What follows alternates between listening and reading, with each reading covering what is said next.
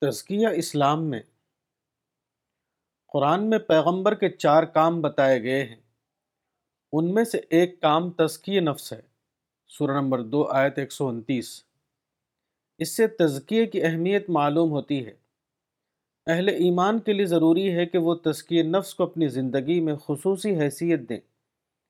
اسی طرح دائی اور مسلح کے لیے ضروری ہے کہ وہ اپنی جد و جہد میں تزکیے کے عمل کو خصوصی اہمیت کے ساتھ شامل کرے۔ تزکیے کے معنی تطہیر یعنی پیوریفیکیشن کے ہیں یعنی پاک کرنا، نفس کی ترغیبات اور شیطان کے وساوس سے اپنے آپ کو بچانا۔ لوگوں کی طرف سے پیش آنے والے ناخوشگوار تجربات کے موقع پر اپنے آپ کو منفی رد عمل سے محفوظ رکھنا۔ ان محرکات سے غیر متاثر رہ کر زندگی گزارنا جو آدمی کو سرات مستقیم سے ہٹانے والے ہیں، وغیرہ۔ اصل یہ ہے کہ انسان کو اللہ تعالیٰ نے صحیح فطرت پر پیدا کیا ہے۔ مگر دنیا کی زندگی میں بار بار ایسا ہوتا ہے کہ مختلف خارجی اسباب کے تحت اس صحیح فطرت پر پردہ پڑ جاتا ہے۔ آدمی کو چاہیے کہ وہ ایسے خارجی اثرات کو پہچانے اور اپنے آپ کو مسلسل طور پر اس سے بچاتا رہے۔ پیغمبر کا کام یہ ہے کہ وہ لوگوں کو اس تزکیے کے اصول سے باخبر کرے۔ وہ اس اعتبار سے مسلسل طور پر لوگوں کی رہنمائی کرے۔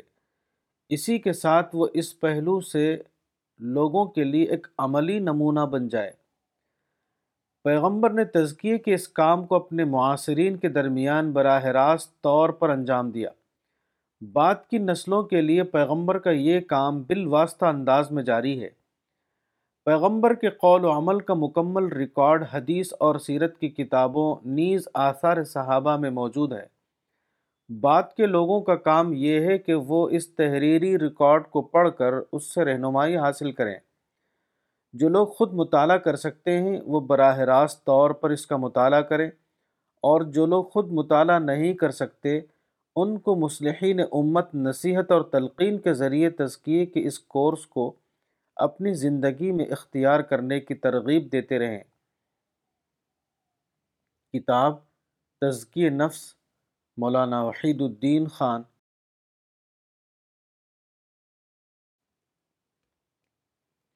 تزکیے کی حقیقت۔ پیغمبر کے فرائض میں سے ایک فریضہ وہ ہے جس کے لیے قرآن میں تزکیہ یعنی سورہ نمبر دو، آیت ایک سو انتیس کا لفظ آیا ہے۔ ہر مومن کی یہ لازمی ضرورت ہے کہ وہ اپنا تزکیہ کرے۔ تزکیے کے بغیر وہ اعلیٰ شخصیت نہیں بنتی جس کو قرآن میں ربانی شخصیت، سورہ نمبر تری، آیت سیونٹی نائن کہا گیا ہے۔ حقیقت یہ ہے کہ تزکیہ ہی کسی انسان کے لیے جنت میں داخلے کا ذریعہ بنے گا۔ سورہ نمبر ٹونٹی آیت نمبر سیونٹی سکس۔ تزکیے کا لفظی مطلب نمو یا افزائش یعنی گروتھ ہے۔ اس نمو کی ایک مادی مثال درخت ہے۔ درخت ایک بیج کی نمو پذیری کا نتیجہ ہوتا ہے۔ ایک بیج موافق ماحول پا کر بڑھنا شروع ہوتا ہے، یہاں تک کہ وہ ایک ہرا بھرا درخت بن جاتا ہے۔ یہی معاملہ انسانی تزکیے کا بھی ہے۔ اس اعتبار سے تزکیے کو روحانی ارتقاء یا ذہنی ارتقاء یعنی انٹلیکچول ڈیولپمنٹ بھی کہا جا سکتا ہے۔ اللہ تعالیٰ نے انسان کو بہت سے امکانات یعنی پوٹینشلز کے ساتھ پیدا کیا ہے۔ انسانی شخصیت کے ان امکانات کو واقعہ یعنی ایکچول بنانے کا نام تزکیہ ہے۔ اس اعتبار سے یہ کہنا درست ہوگا کہ تزکیے کا مطلب ہے ربانی بنیادوں پر انسانی شخصیت کی تعمیر۔ آدمی جب ایمان لاتا ہے تو وہ دراصل تزکیے کے سفر کا آغاز کرتا ہے۔ یہاں تک کہ دھیرے دھیرے وہ ایک مزکہ انسان یا ذہنی اور روحانی اعتبار سے ایک ارتقاء یافتہ شخصیت یعنی ڈیولپڈ پرسنالٹی بن جاتا ہے۔ یہی وہ انسان ہے جس کو آخرت کی ابدی جنت، ایٹرنل پیراڈائز میں داخلہ ملے گا۔ تزکیہ کسی پرسرار چیز کا نام نہیں۔ تزکیے کا ذریعہ مراقبہ یعنی میڈیٹیشن نہیں، بلکہ تزکیے کا ذریعہ غور و فکر یعنی کانٹمپلیشن ہے۔ اپنی ذات اور کائنات کے بارے میں غور و فکر کرنا اور ان سے معرفت کا ذہنی یا فکری رزق حاصل کرنا۔ یہی وہ عمل یعنی پروسیس ہے، جس سے آدمی کے اندر مزکہ شخصیت بنتی ہے۔ تزکیہ ایک معلوم حقیقت ہے، نہ کہ کوئی مجہول حقیقت۔ یہ تزکیہ انسان کی اپنی کوشش سے حاصل ہوتا ہے، کسی مفروضہ بزرگ کے پرسرار فیض سے اس کا کوئی تعلق نہیں۔ کتاب تزکی نفس، مولانا وحید الدین خان۔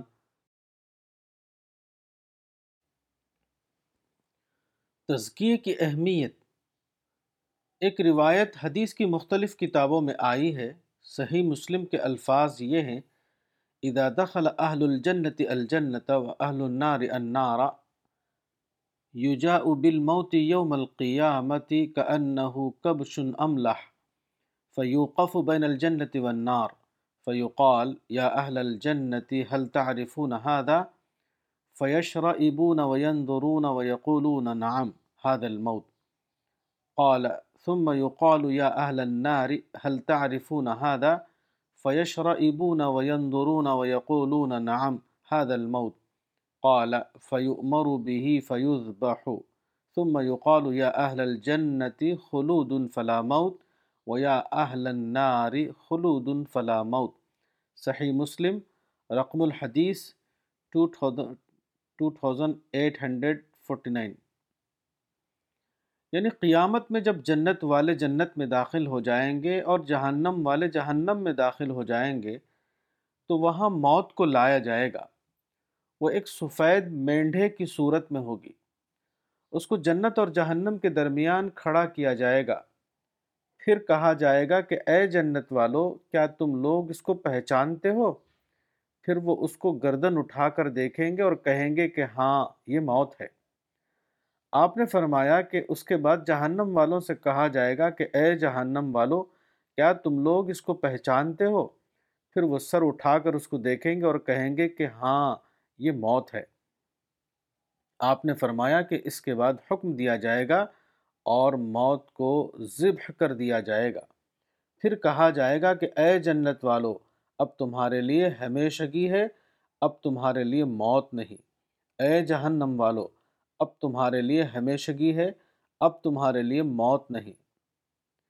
تزکیہ کیا ہے؟ تزکیہ کا مطلب ہے اپنے آپ کو وہ مزکہ شخصیت یعنی پیوریفائڈ پرسنالٹی بنانا، جو جنت کے اعلیٰ ماحول میں بسائے جانے کے قابل ہو۔ قیامت میں یہ واقعہ پیش آئے گا کہ جب مزکہ افراد جنت میں اور غیر مزکہ افراد جہنم میں داخل کر دیے جائیں گے، تو اس کے بعد یہ اعلان کیا جائے گا کہ اب موت کا قانون ختم کر دیا گیا ہے۔ اب دونوں گروہوں کو ابدی طور پر اپنی اپنی دنیا میں رہنا ہے۔ یہ بڑا عجیب لمحہ ہوگا۔ جنت والے مسرور ہوں گے کہ انہیں ابدی طور پر خوشیوں کی دنیا حاصل ہو گئی۔ دوسری طرف جہنم والے ناقابل بیان حسرت میں مبتلا ہو جائیں گے۔ یہ سوچ ان کے لیے ایک دائمی عذاب بن جائے گی کہ اپنا تزکیہ نہ کرنے کی وجہ سے وہ کتنی بڑی محرومی میں مبتلا ہو گئے۔ یہ احساس تزکیے کے عمل کے لیے بلا شبہ ایک طاقتور محرک ہے۔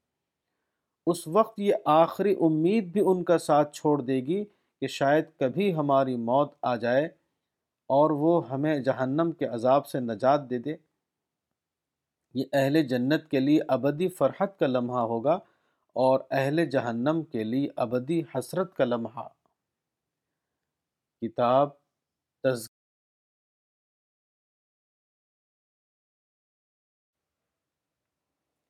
جنت مزکہ شخصیت کے لیے۔ قرآن کی سور توحہ میں جنت کے بارے میں بتایا گیا ہے کہ ذالی کا جزا امن تزکہ سورہ نمبر 20 آیت 76 یعنی جنت اس شخص کے لیے ہے جو اپنا تزکیہ کرے۔ Paradise is for one who purifies himself.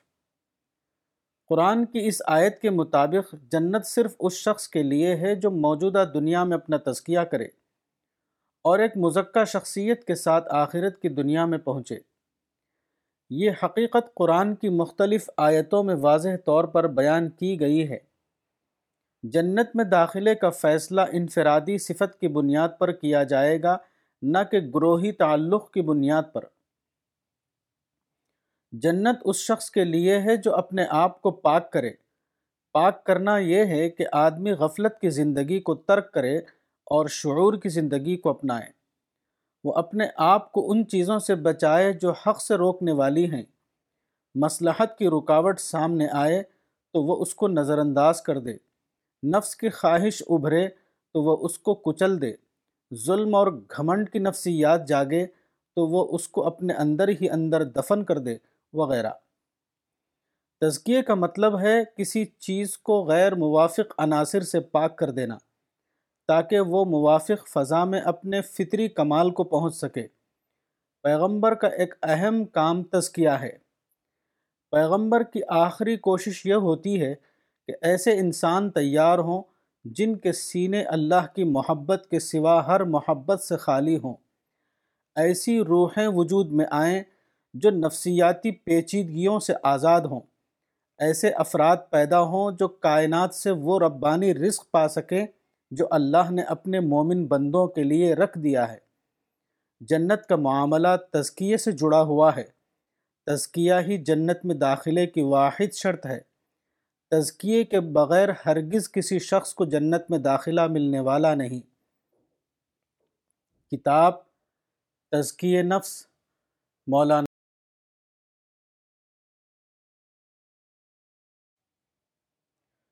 حدیث تزکیے کا ذریعہ۔ ایک عالم نے کہا ہے، من کا نفیبتی ہی مجموعات من الحادیث فقا انما فیہ نبی یتکلم۔ جس آدمی کے گھر میں حدیث رسول کا ایک مجموعہ ہو، گویا کہ اس کے گھر میں خود پیغمبر کلام کرتا ہوا موجود ہے۔ مذکورہ عالم نے جو بات کہی، وہ صرف کلام رسول کے بارے میں نہیں ہے۔ بلکہ توسیع اعتبار سے وہ گویا صحبت رسول کے معنی میں بھی ہے۔ رسول اللہ صلی اللہ علیہ وسلم کے جو اقوال حدیث کی کتابوں میں آئے ہیں، وہ مجرد اقوال نہیں ہیں، بلکہ ہر قول کا ایک پس منظر یعنی بیک گراؤنڈ ہے۔ یعنی رسول اللہ کسی مقام پر تھے، وہاں ایک صورتحال پیدا ہوئی۔ اس صورتحال کے تقاضے کے طور پر آپ نے لوگوں کو نصیحت کرتے ہوئے کلام کیا۔ اس طرح آپ کا ہر قول کسی نہ کسی پس منظر سے جڑا ہوا ہے۔ آپ کا ہر قول کسی نہ کسی صورتحال کو بتاتا ہے۔ اگر آدمی اپنے شعور حدیث کو اتنا زیادہ بیدار کرے کہ وہ حدیث کے ساتھ اس کے بیک گراؤنڈ کو اپنے تصور میں لا سکے، تو یہ واقعہ اس کے لیے گویا صحبت رسول میں پہنچنے کے ہم معنی بن جائے گا۔ وہ محسوس کرے گا کہ میں نہ صرف کلام رسول کو کتاب میں پڑھ رہا ہوں بلکہ کلام کے بین السطور یعنی بٹوین دا لائنز میں اس کے بیک گراؤنڈ کو بھی اپنے ذہن میں تازہ کر رہا ہوں۔ یہ احساس اگر آدمی کے اندر شدت کے ساتھ ابھر آئے، تو مطالعہ حدیث اس کے لیے صحبت رسول میں بیٹھنے کے مانند ہو جائے گا۔ اس طرح حدیث کے بارے میں اس کا تاثر ہزار گنا زیادہ بڑھ جائے گا۔ اس پہلو سے غور کیجیے تو معلوم ہوگا کہ حدیث کو پڑھنے والا صرف حدیث کو پڑھنے والا نہیں ہے بلکہ وہ گویا صحابہ کے ساتھ رسول اللہ صلی اللہ علیہ وسلم کی صحبت میں بیٹھنے والا ہے۔ حدیث کے مطالعے کا یہ ایک تخلیقی کریٹو اسلوب ہے اور تخلیقی اسلوب میں حدیث رسول کا مطالعہ بلا شبہ تزکیے کا سب سے بڑا ذریعہ ہے۔ کتاب تزکیہ نفس، مولانا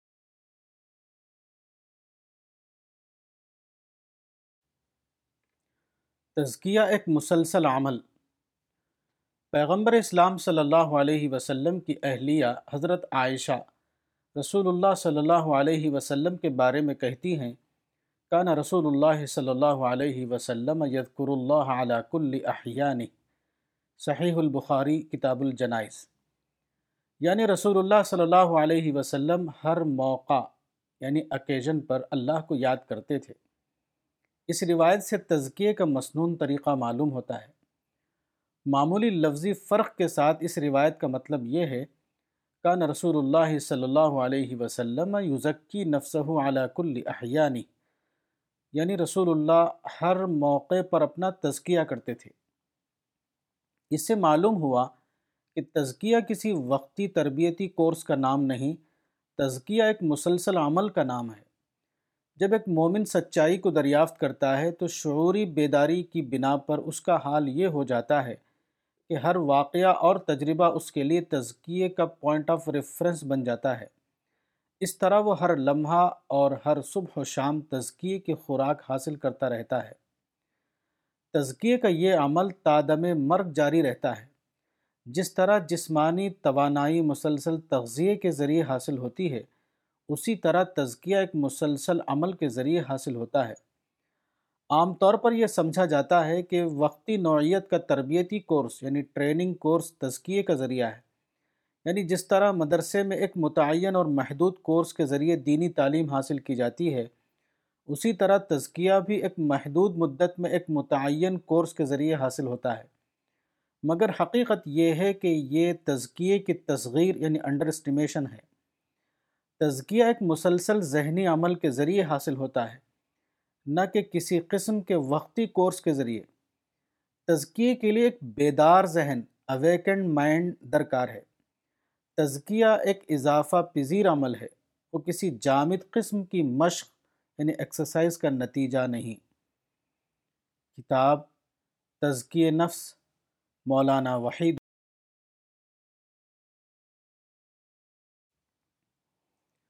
ڈی کنڈیشننگ کا عمل۔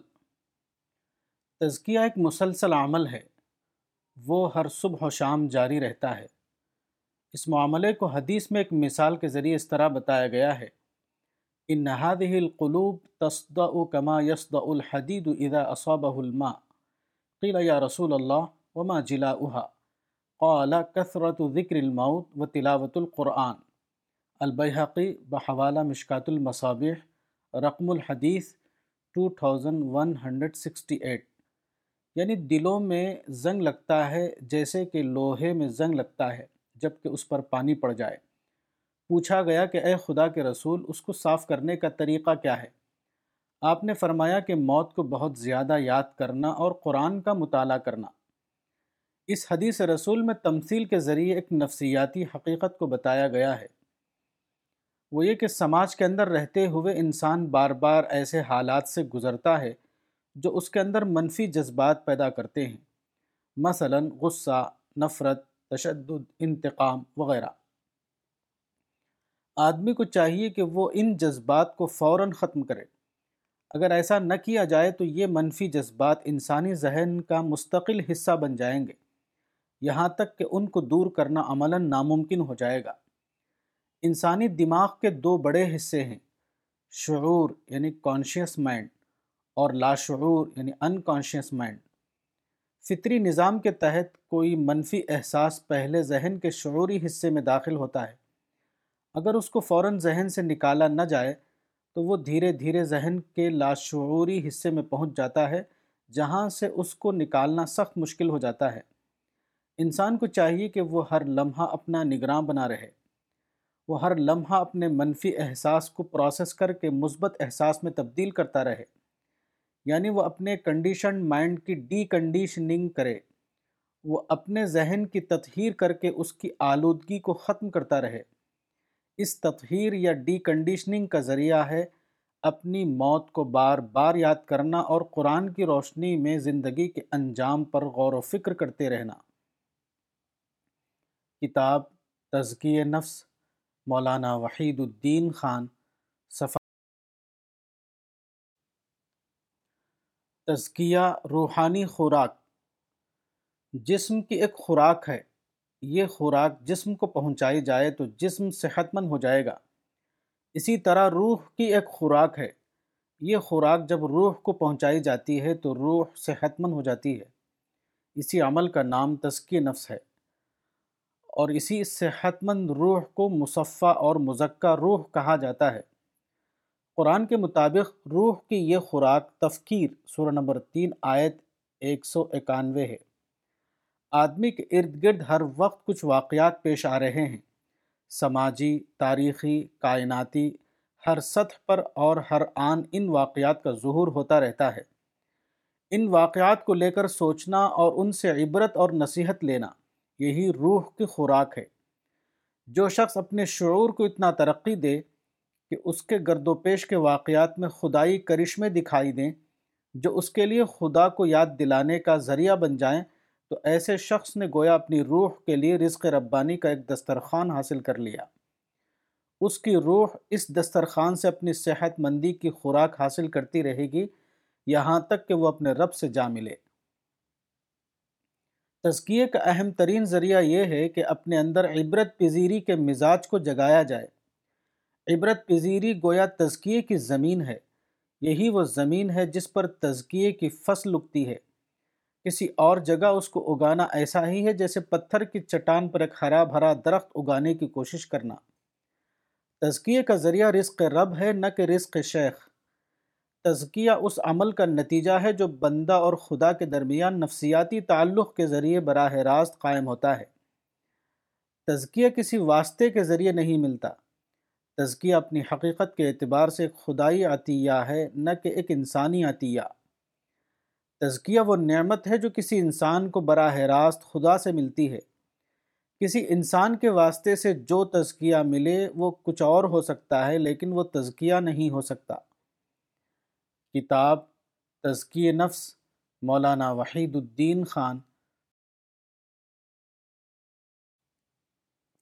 عبادت میں اجتہاد نہیں۔ ایک عالم، ایک مشہور صوفی بزرگ کی خانخواہ میں گئے۔ وہاں انہوں نے دیکھا کہ لوگ ذکر بالجہر اور دوسرے متصوفانہ اعمال میں مشغول ہیں۔ مذکور عالم نے کہا کہ حدیث میں آیا ہے من احدث فی امرنا هذا ما ليس منه فهو رد. صحیح البخاری، رقم الحدیث 2697 یعنی جو شخص ہمارے دین میں کوئی نئی بات نکالے جو اس میں نہ ہو تو وہ قابل رد ہے۔ عالم نے کہا کہ یہ متصوفانہ اعمال جو آپ کے یہاں رائج ہیں، وہ رسول اور اصحاب رسول کے زمانے میں نہیں تھے۔ اس لیے وہ احداث یعنی انوویشن کا درجہ رکھتے ہیں۔ مذکورہ بزرگ نے جواب دیا کہ حدیث میں احداث فی الامر یعنی دین میں بدعات کی ممانعات ہے۔ اس میں احداث للامر یعنی دین کے لیے بدعات کی ممانعات نہیں ہے۔ اور تصوف کے یہ طریقے احداث للامر کی حیثیت رکھتے ہیں۔ مذکورہ حدیث رسول کی یہ توجیح غیر علمی توجیح ہے۔ وہ حدیث کے الفاظ سے ہرگز نہیں نکلتی۔ حدیث میں یہ لفظ آیا ہے کہ مالئی سمن ہو یعنی جو اس میں نہ ہو۔ یعنی رسول اللہ صلی اللہ علیہ وسلم نے جو دین چھوڑا ہے، اس دین میں وہ موجود نہ ہو۔ ایسی حالت میں اصل مسئلہ فی یا لام کے سلے یعنی پریپوزیشن کا نہیں ہے۔ بلکہ اصل مسئلہ یہ ہے کہ رسول اللہ صلی اللہ علیہ وسلم سے جو دین ہم کو ملا ہے اس میں بات کا یہ اضافہ موجود تھا یا موجود نہیں تھا۔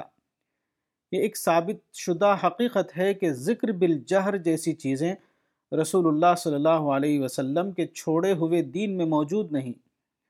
اور جب وہ رسول اللہ کے چھوڑے ہوئے دین میں موجود نہیں ہیں، تو فی اور لام جیسے نقطوں کے ذریعے اس کو دین محمدی میں شامل کرنا صرف ایک مبتدعانہ جسارت ہے۔ اس قسم کا نقطہ ایسے اضافوں کے لیے کوئی قابل قبول وجہ جواز نہیں۔ علماء کا اتفاقی مسلک ہے کہ عبادت میں قیاس نہیں، لا قیاس فی العبادات یعنی تعبدی امور میں صرف تقلید ہے، اس میں کوئی اشتہاد نہیں۔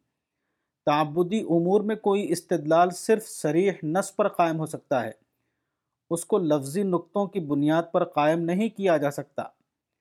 تعبدی امور میں لفظی نقطوں کی بنیاد پر اشتہاد کرنا عقلی اعتبار سے غیر علمی ہے اور دینی اعتبار سے ناقابل قبول جسارت۔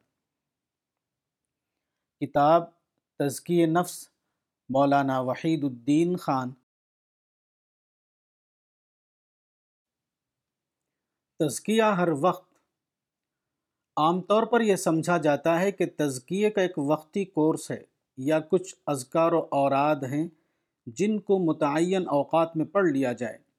مگر یہ تزکیے کا رسمی یا غیر فطری طریقہ ہے اور کوئی بھی چیز اس طرح کے وقتی طریقوں کے ذریعے حاصل نہیں ہوتی۔ حقیقت یہ ہے کہ جس طرح آدمی ہر وقت سانس لیتا ہے، سانس لینے کا کوئی وقتی طریقہ نہیں، اسی طرح تزکیہ بھی ایک مسلسل عمل ہے۔ حقیقی تزکیہ صرف وہی ہے جو ہر وقت جاری رہے۔ مثال کے طور پر ایک فارسی شاعر کا شعر ہے کہ مجھ غریب کی قبر پر نہ کوئی چراغ ہے اور نہ کوئی پھول، اس لیے میری قبر پر نہ پروانہ رقص کرتا اور نہ کسی بلبل کے چہکنے کی آواز آتی۔ بر مزار ماں غریباں نے چراغے نے گلے نے پر پروانہ رقصد نے صدائے بلبلے۔ یہ شعر آپ کو یاد آیا؟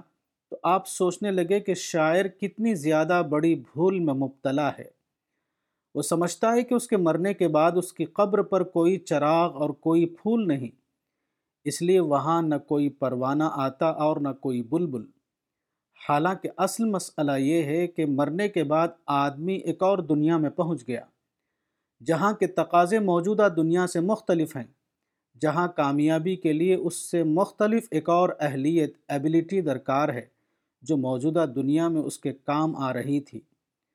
مزید یہ کہ اگلی دنیا میں دوبارہ تیاری کا موقع نہیں، اگلی دنیا میں صرف آج کے عمل کا انجام پانا ہے، نہ کہ دوبارہ کوئی عمل کرنا۔ اس سوچ کا نتیجہ یہ ہوگا کہ جو شعر صرف مشاعرے کا ایک ایٹم تھا، وہ آدمی کی زندگی کے لیے ایک بھونچال بن جائے گا۔ وہ اس تیاری میں لگ جائے گا کہ وہ اپنے اندر ایک ایسی شخصیت کی تعمیر کرے جو موت کے بعد آنے والے مرحلہ حیات میں اس کے کام آئے، جو آخرت کی دنیا میں اس کو کامیابی دلانے والی ہو۔ یہ سوچ کر وہ خود اپنے آپ پر گزرنے والے احوال کے بارے میں سوچنے لگے گا، نہ کہ قبر پر گزرنے والے احوال کے بارے میں۔ کتاب تزکی نفس، مولانا وحید الدین خان، صفحہ نمبر تیرہ۔ غلطی کے بعد محاسبہ۔ تزکیے کا ایک بہت بڑا ذریعہ محاسبہ یعنی انٹراسپیکشن ہے۔ محاسبے کے ذریعے آدمی کا ذہن بیدار ہوتا ہے۔ اس کی شخصیت میں ہلچل پیدا ہوتی ہے۔ اس کے اندر اپنی اصلاح کا داعیہ یعنی انسنٹف جاگتا ہے۔ اس طرح محاسبہ آدمی کو ذہنی اور روحانی ترقی کی طرف لے جاتا ہے۔ مثال کے طور پر ایک شخص نے آپ کے بارے میں کوئی ایسی بات کہہ دی جو آپ کو ناگوار ہوئی۔ آپ کے جذبات بھڑک اٹھے۔ آپ نے منفی رد عمل کے انداز میں اس کا جواب دیا۔ بات کو آپ کے اندر ندامت یعنی ریپنٹنس پیدا ہوئی۔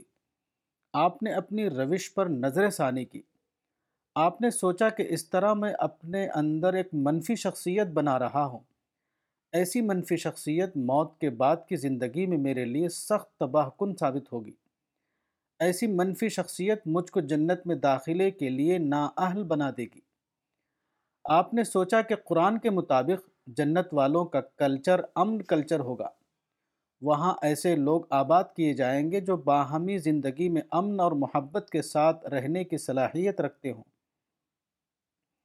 ایسی حالت میں اگر میں نے اپنے اندر ایسی شخصیت بنائی جس کے اندر ٹالرنس نہ ہو، جو مشتعل ہو جانے والی ہو، جس کے اندر دوستانہ روش یعنی فرینڈلی بیہیویئر کی صلاحیت نہ پائی جاتی ہو ایسا شخص جنت میں داخلے کے لیے نااہل قرار پائے گا۔ وہ ابدی طور پر مسرت اور کامیابی سے محروم رہے گا۔ یہ سوچ آپ کے لیے ایک تعمیری دھماکہ ثابت ہوگی۔ آپ خود اپنے نگراں بن جائیں گے۔ آپ کے اندر اپنی اصلاح کا شدید جذبہ پیدا ہو جائے گا۔ خود احتسابی کا یہی مزاج تزکیے کا سب سے بڑا ذریعہ ہے۔ تزکیہ ہمیشہ داخلی سوچ کے ذریعے حاصل ہوتا ہے، نہ کہ خارجی نوعیت کی کسی کارروائی کے ذریعے۔ تزکیہ وہ عمل ہے جس میں آدمی خود اپنا مزکہ ہوتا ہے۔ وہ خود ہی طالب علم ہوتا ہے اور خود ہی اپنا استاد بھی۔ کتاب تزکی نفس، مولانا وحید الدین خان، صفحہ نمبر چار۔ مبنی بر قلب، مبنی بر دماغ۔ قرآن کی سور عال عمران کے آخری رکوع کو پڑھیے۔ اس رکوع میں اول الالباب یعنی اہل عقل کو خطاب کرتے ہوئے کہا گیا ہے کہ اپنی عقل کو استعمال کرتے ہوئے زمین و آسمان یعنی کائنات پر غور کرو۔ اس میں تم اللہ کی نشانیاں دیکھو گے۔ اس کے ذریعے تم اپنے رب کو پہچانو گے۔ اس کے ذریعے تم کو خدا کے تخلیقی منصوبے کا علم حاصل ہوگا۔ اس کے ذریعے تم جنت اور جہنم کو دریافت کرو گے۔ اس کے ذریعے تم کو پیغمبر کی اہمیت معلوم ہوگی۔ غرض و تمام چیزیں جس کا تعلق براہ راست یا بالواسطہ طور پر تزکیے سے ہے، ان سب کو اس رکوع میں کائناتی تفکر سے وابستہ کیا گیا ہے۔ دوسرے لفظوں میں یہ کہ قرآن کا تزکیہ مبنی بر عقل تزکیہ ہے، نہ کہ مبنی بر قلب تزکیہ۔ اس سلسلے میں قلب کا لفظ قرآن اور حدیث میں لٹریری معنوں میں استعمال کیا گیا ہے، نہ کہ سائنسی معنوں میں۔ بعد کے زمانے میں صوفیہ کے اثر سے مسلمانوں میں مبنی بر قلب تزکیے کا تصور رائج ہو گیا۔ اس تصور کے تحت یہ سمجھ لیا گیا کہ انسان کا قلب تمام ربانی حقیقتوں کا خزانہ ہے۔ مراقبہ یعنی میڈیٹیشن کے ذریعے اس خزانے تک پہنچو اور پھر تم کو وہ چیز حاصل ہو جائے گی جس کو اسلام میں تزکیہ کہا گیا ہے۔ مگر مبنی برقلب یعنی ہارڈ بیز تزکیے کا یہ تصور قرآن سے ماخوذ نہ تھا، بلکہ اس کا ماخذ تاریخ تھا۔ قدیم زمانے سے چونکہ مبنی برقلب روحانیت یعنی ہارڈ بیز اسپریچوالٹی کا تصور لوگوں کے درمیان چلا آ رہا تھا، اس کے زیر اثر مزاحات سورہ نمبر نو آیت تیس کے طور پر لوگوں نے اس کو اسلام میں داخل کر دیا۔ جدید سائنس نے وہ علمی بنیاد فراہم کر دی ہے، جس کے تحت اسلامی تزکیے کو دوبارہ مبنی بر دماغ تزکیے کے طور پر زندہ کیا جائے۔ جدید تحقیقات سے یہ ثابت ہوا ہے کہ انسان کا قلب خون کی گردش یعنی سرکولیشن آف بلڈ کے لیے صرف ایک پمپ کا کام کرتا ہے۔ قلب کے اندر سوچنے کی صلاحیت موجود نہیں۔ سوچنے کی صلاحیت تمام تر صرف دماغ میں ہے۔ انسان کی زندگی کے تمام افعال سوچنے کے ذریعے وجود میں آتے ہیں۔ تزکیے کا معاملہ کوئی مستثنہ معاملہ نہیں۔ تزکیے کا مقصد بھی دماغ کے سطح پر سوچنے کے ذریعے حاصل ہوتا ہے۔ نہ کہ قلب پر مفروضہ توجہ دینے سے۔ قلب پر توجہ دینا اتنا ہی زیادہ بے بنیاد ہے جتنا کہ حصول تزکیے کے لیے ناخن یا بال پر توجہ دینا۔ کتاب تزکی نفس، مولانا وحید الدین خان، صفحہ نمبر سولہ۔ رہنما کی ضرورت۔ تزکیے کا ذریعہ اصولاً یہ ہے کہ آدمی قرآن میں غور کرے، وہ حدیث کا مطالعہ کرے، وہ اصحاب رسول کی زندگیوں سے رہنمائی حاصل کرے۔ یہ تزکیے کا اصولی ماخذ ہے۔ اس کی یہ حیثیت ابدی طور پر باقی رہے گی۔ اس کے علاوہ تزکیے کے حصول کی ایک عملی شرط بھی ہے، اور وہ ہے اپنے زمانے کے کسی رہنما یا مرشد کو تلاش کرنا اور اس کے علم اور اس کے تجربے سے فائدہ اٹھانا۔ آدمی کو جب کوئی مرشد مل جائے تو اس کو چاہیے کہ وہ بلا شرط اس کو اپنا مرشد بنا لے۔ مرشد کو مشروط طور پر ماننا تزکیے کے راستے میں ایک رکاوٹ ہے، نہ کہ مددگار۔ جب ایک شخص یہ کہے کہ میں نے فلاں انسان کو اپنا غیر مشروط رہنما مان لیا، تو اس کا مطلب اندھا مقلد بننا نہیں ہوتا۔ اس کا مطلب صرف یہ ہوتا ہے کہ شعوری ارتقاء کے نتیجے میں دو انسانوں کا ویولنت ایک ہو گیا۔ یہ ذہنی ہم آہنگی کا واقعہ ہے، نہ کہ ذہنی تقلید کا واقعہ۔ اصل یہ ہے کہ حقیقت نفس العمری میں تعدد نہیں ہوتا۔ اس لیے جب دو انسان اصل حقیقت تک پہنچ جائیں، تو فطری طور پر ان کے درمیان ذہنی ہم آہنگی پیدا ہو جاتی ہے۔ دونوں ایک دوسرے کے لیے فکری توأم یعنی انٹلیکچول ٹوین بن جاتے ہیں۔ تزکیے کے لیے رہنما یا مرشد لازمی طور پر ضروری ہے، لیکن مرشد کی اہمیت عملی ہے نہ کہ اعتقادی۔ مرشد کی اہمیت دراصل ایک عمومی سنت اللہ کے تحت ہے۔ اس سنت اللہ کو سورہ الحض سورہ الزخرف کی ایک آیت میں اس طرح بیان کیا گیا ہے، وَرَفَعْنَا بَعْضَهُمْ فَوْقَ بَعْضٍ دَرَجَاتٍ لِيَتَّخِذَ بَعْضُهُمْ بَعْضًا سُخْرِيًا۔ سورہ نمبر تریالیس، آیت بتیس۔ یعنی ہم نے ایک کو دوسرے پر فوقیت دی ہے تاکہ وہ ایک دوسرے سے کام لیں۔ اس آیت کا مطلب یہ ہے کہ خدا کی یہ سنت نہیں ہے کہ وہ ہر شخص کو قائدانہ صفات کے ساتھ پیدا کرے۔ خدا کی سنت یہ ہے کہ وہ ایک شخص کو قائد بناتا ہے اور دوسروں سے یہ مطلوب ہوتا ہے کہ وہ اس کی پیروی کریں۔ خدا کی سنت کے مطابق یہی زندگی کا فطری نظام ہے۔ مرشد کا معاملہ بھی اسی سنت اللہ کے مطابق ہے۔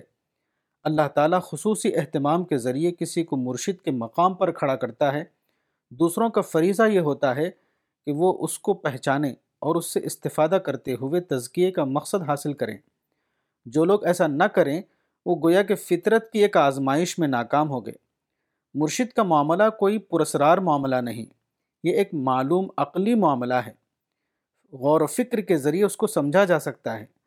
مرشد سے جو چیز ملتی ہے، وہ پرسرار فیض نہیں ہے، وہ وہی چیز ہے جس کو عام طور پر تربیتی استفادہ کہا جاتا ہے۔ مرشد ایک زندہ رہنما ہوتا ہے، نہ کہ پرسرار طور پر کوئی مقدس شخصیت۔ کتاب تزکی نفس، مولانا وحید الدین خان صفان تزکیے کے لیے رب کی اہمیت۔ تزکیے کے لیے صحبت یعنی کمپینین شپ ایک مددگار ذریعہ ہے۔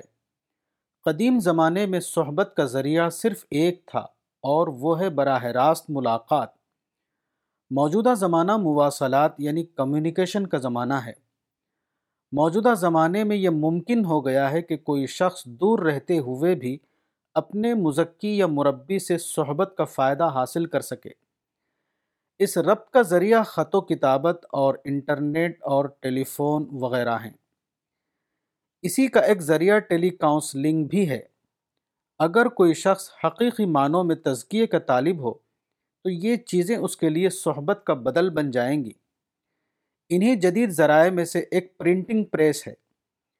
پرنٹنگ پریس نے اس کو ممکن بنا دیا ہے کہ ماہانہ یا غیر ماہانہ میگزین کے ذریعے مسلسل طور پر تزکیے کا مواد حاصل کیا جاتا رہے۔ موضوع سے متعلق مطبوعہ کتابوں کا مطالعہ بار بار کیا جائے۔ اس طریقے کی اہمیت خود قرآن سے معلوم ہوتی ہے، جیسا کہ ارشاد ہے، علامہ بالقلم۔ سورہ نمبر 96 آیت 4 یعنی قلم کے ذریعے لکھی ہوئی کتابوں سے دین کو اخذ کرنا۔ مطالعے کی اہمیت ایک پہلو سے صحبت سے بھی زیادہ ہے۔ صحبت میں آدمی کسی بات کو اپنے مرشد سے ایک بار سنتا ہے، لیکن کتاب کی صورت میں یہ ممکن ہوتا ہے کہ وہ بار بار اس کا مطالعہ کرے۔ وہ بار بار اس کو سامنے رکھتے ہوئے اس پر غور غور و فکر کرے۔ وہ اس کو لے کر دوسروں سے اس پر مذاکرہ یعنی ایکسچینج کرے۔ ایک ایسا فائدہ ہے جو صرف کتابوں کے ذریعے حاصل ہوتا ہے۔ تزکیے کے لیے رابطہ انتہائی حد تک ضروری ہے یعنی مرشد سے مسلسل طور پر استفادہ کرتے رہنا، اپنے مسائل مرشد کو بتا کر اس سے رہنمائی حاصل کرنا۔ یہ رب براہ راست صحبت کے ذریعے بھی ہو سکتا ہے اور مواصلات کے ذریعے بھی۔ یہ رب مسلسل طور پر مطلوب ہے۔ وقتی رب سے تزکیے کا فائدہ حاصل نہیں ہو سکتا۔ کتاب تزکی نفس، مولانا وحید الدین واسطے کے بغیر۔ شعوری یا غیر شعوری طور پر لوگوں کا یہ خیال ہے کہ تزکیے کے لیے ایک پرسرار واسطہ یا وسیلہ درکار ہے۔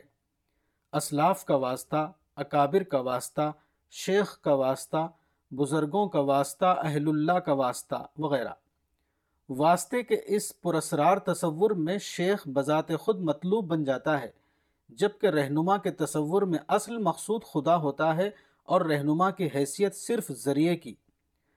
واسطے کا یہ تصور یقینی طور پر بے بنیاد ہے۔ تزکیہ بلا واسطہ اللہ سے تعلق کے ذریعے حاصل ہوتا ہے۔ کوئی واسطہ اس معاملے میں ہرگز کارآمد نہیں۔ حقیقی تزکیہ ہمیشہ اللہ کی توفیق سے ہوتا ہے۔ اللہ کی توفیق کے لیے کسی واسطے کی ضرورت نہیں۔ اللہ کی توفیق ہر بندے تک براہ راست پہنچتی ہے۔ اس کی شرط صرف ایک ہے اور وہ ہے حقیقی معنوں میں تزکیے کا طالب بن جانا۔ قرآن کی سورہ البقرہ میں ارشاد ہوا ہے وَإِذَا سَأَلَكَ عِبَادِي عَنِّي فَإِنِّي قَرِيبٌ اجیب دعوت الداعِ اذا دعان فلیستجیبوا لی ولیؤمنوا بی لعلہم یرشدون سورہ نمبر دو، آیت 186 یعنی جب میرے بندے تم سے میری بابت دریافت کریں تو کہہ دو کہ میں قریب ہوں، پکارنے والے کی پکار کا جواب دیتا ہوں جبکہ وہ مجھے پکارتا ہے۔ تو چاہیے کہ میرے بندے میرا حکم مانے اور مجھ پر یقین رکھیں تاکہ وہ راہیاب ہوں۔ قرآن کی عیسائیت میں قریب کا لفظ استعمال ہوا ہے۔ اس سے معلوم ہوا کہ تزکیے کا ذریعہ حصول قربت ہے نہ کہ حصول وسیلہ۔ جو آدمی اپنا تزکیہ چاہتا ہو، اس کو چاہیے کہ وہ اپنے ذہن کو بیدار کر کے زیادہ سے زیادہ خدا کے قریب ہونے کی کوشش کرے۔ اس مقصد کے حصول کے لیے کوئی بھی وسیلہ ہرگز مددگار نہیں ہو سکتا۔ تزکیہ یا تو براہ راست تعلق باللہ کے ذریعے ملتا ہے یا وہ سرے سے نہیں ملتا۔ حقیقت یہ ہے کہ واسطے کا تصور تزکیے کے راستے میں رکاوٹ ہے۔ خدا جب انسان سے حبل الورید سورہ نمبر پچاس آیت سولہ سے بھی زیادہ قریب ہے تو اس سے قریب ہونے کے لیے کسی واسطے کی کیا ضرورت؟ واسطہ یا وسیلے کا تصور پرسرار نسبت کے عقیدے پر قائم ہے، جبکہ رہنما یا مرشد کا تصور شعوری تعلق کی بنیاد پر قائم ہوتا ہے۔ کتاب تزکی نفس، مولانا